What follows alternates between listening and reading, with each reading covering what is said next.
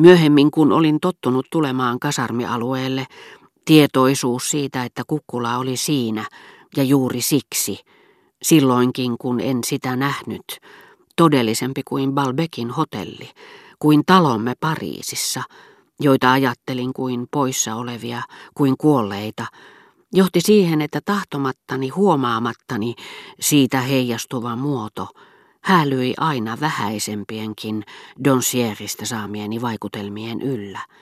Ja sekoittui sinäkin aamuna ihanaan lämmön tunteeseen, jonka sään luun sotilaspalvelijan keittämä kuuma kaakao valoi suoniini tuossa mukavassa huoneessa, joka tuntui kukkulan katselemiseen tarkoitetulta tähystyspaikalta.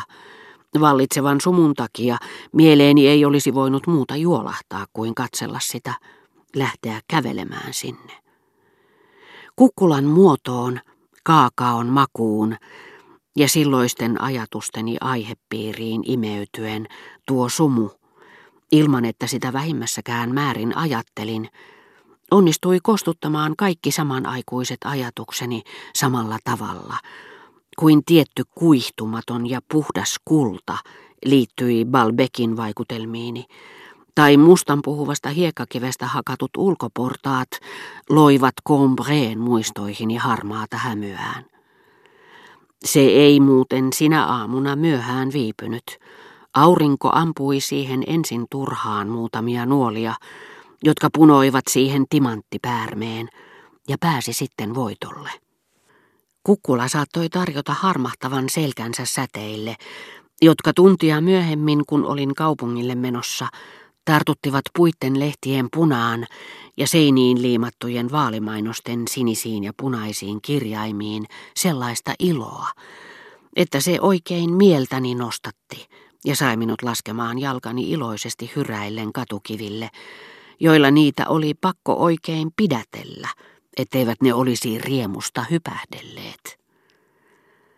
Mutta jo seuraavana päivänä minun täytyisi lähteä hotelliin nukkumaan.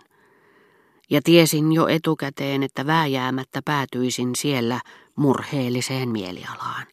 Se oli kuin vaikeasti hengitettävissä oleva tuoksu jonka olin syntymästäni saakka tavannut kaikista tuntemattomista huoneista, toisin sanoen kaikista huoneista, sillä siinä missä tavallisesti asuin, minä en enää ollut läsnä.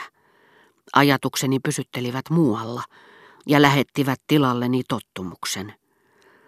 Valitettavasti en voinut pyytää tätä vähemmän herkkää palvelevaa henkeä pitämään huolta asioistani uudessa ja tuntemattomassa maassa – mihin aina sitä aikaisemmin matkustin, mihin saavuin yksin, missä minun oli autettava tutustumaan ympäristöönsä tuota minää, jonka vuosiakin kestäneiden väliaikojen jälkeen yhä uudelleen tapasin muuttumattomana, yhtä lapsellisena kuin Combreen aikoihin tai Balbekiin tullessani, lohduttomasti itkemässä purkamattoman matka-arkun kannella. Mutta tällä kertaa erehdyin. En ehtinyt olla surullinen, sillä en ollut hetkeäkään yksin.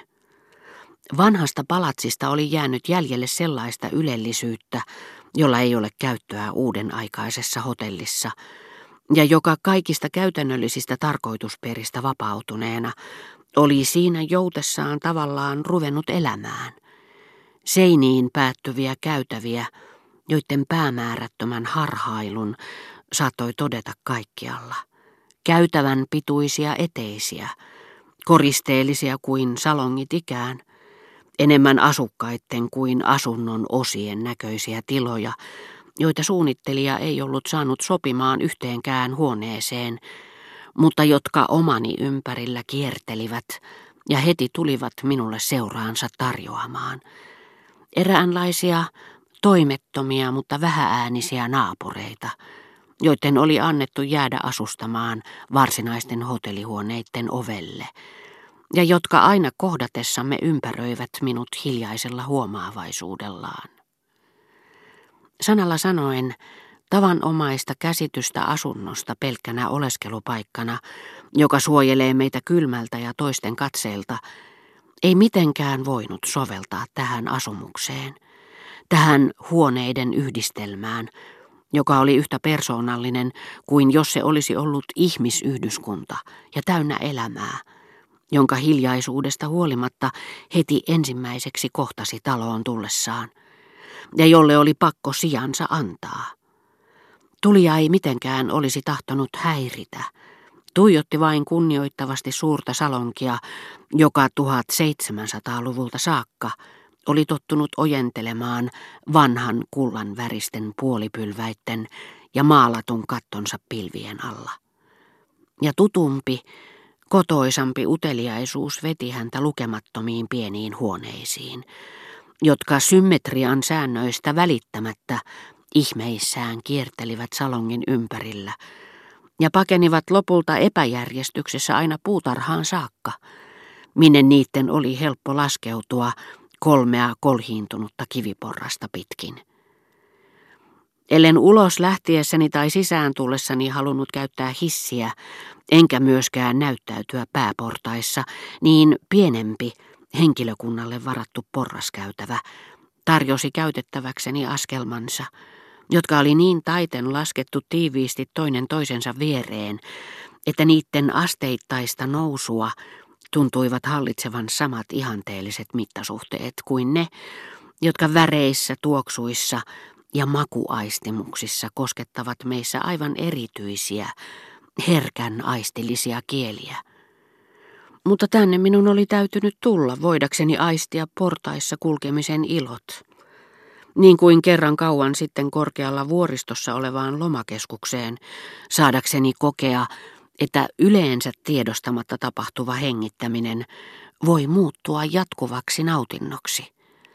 Vaivattomuuden tuntu, jonka yleensä suo vain pitkäaikainen tottumus, tuli osakseni sillä hetkellä, kun asetin jalkani näille askelmille, jotka olivat tutut ennen kuin niitä tunsinkaan, ikään kuin ne sisältäisivät, ikään kuin edesmenneet asukkaat, joiden askeleet ne joka päivä olivat ottaneet vastaan, olisivat iskostaneet niihin sellaisen, minulta toistaiseksi puuttuvaan tottumukseen liittyvän helpotuksen ja mielihyvän tunteen, että se omakohtaisen tottumuksen myötä voisi vain heikentyä.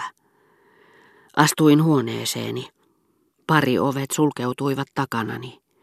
Niitä peittävä seinäverho sulki sisään hiljaisuuden, jonka keskellä tunsin olevani kuin humalluttavassa kuningaskunnassa. Mustasta marmorista veistetty ja kuparitaoksin koristettu takka, jota olisi ollut varsin epäoikeudenmukaista kohdella vain pelkkänä direktorion aikuisena taideluomuksena, piti varalleni yllä tulta. Ja pikkuinen matala nojatuoli auttoi minua lämmittelemään yhtä mukavasti kuin jos olisin matolla lojunut.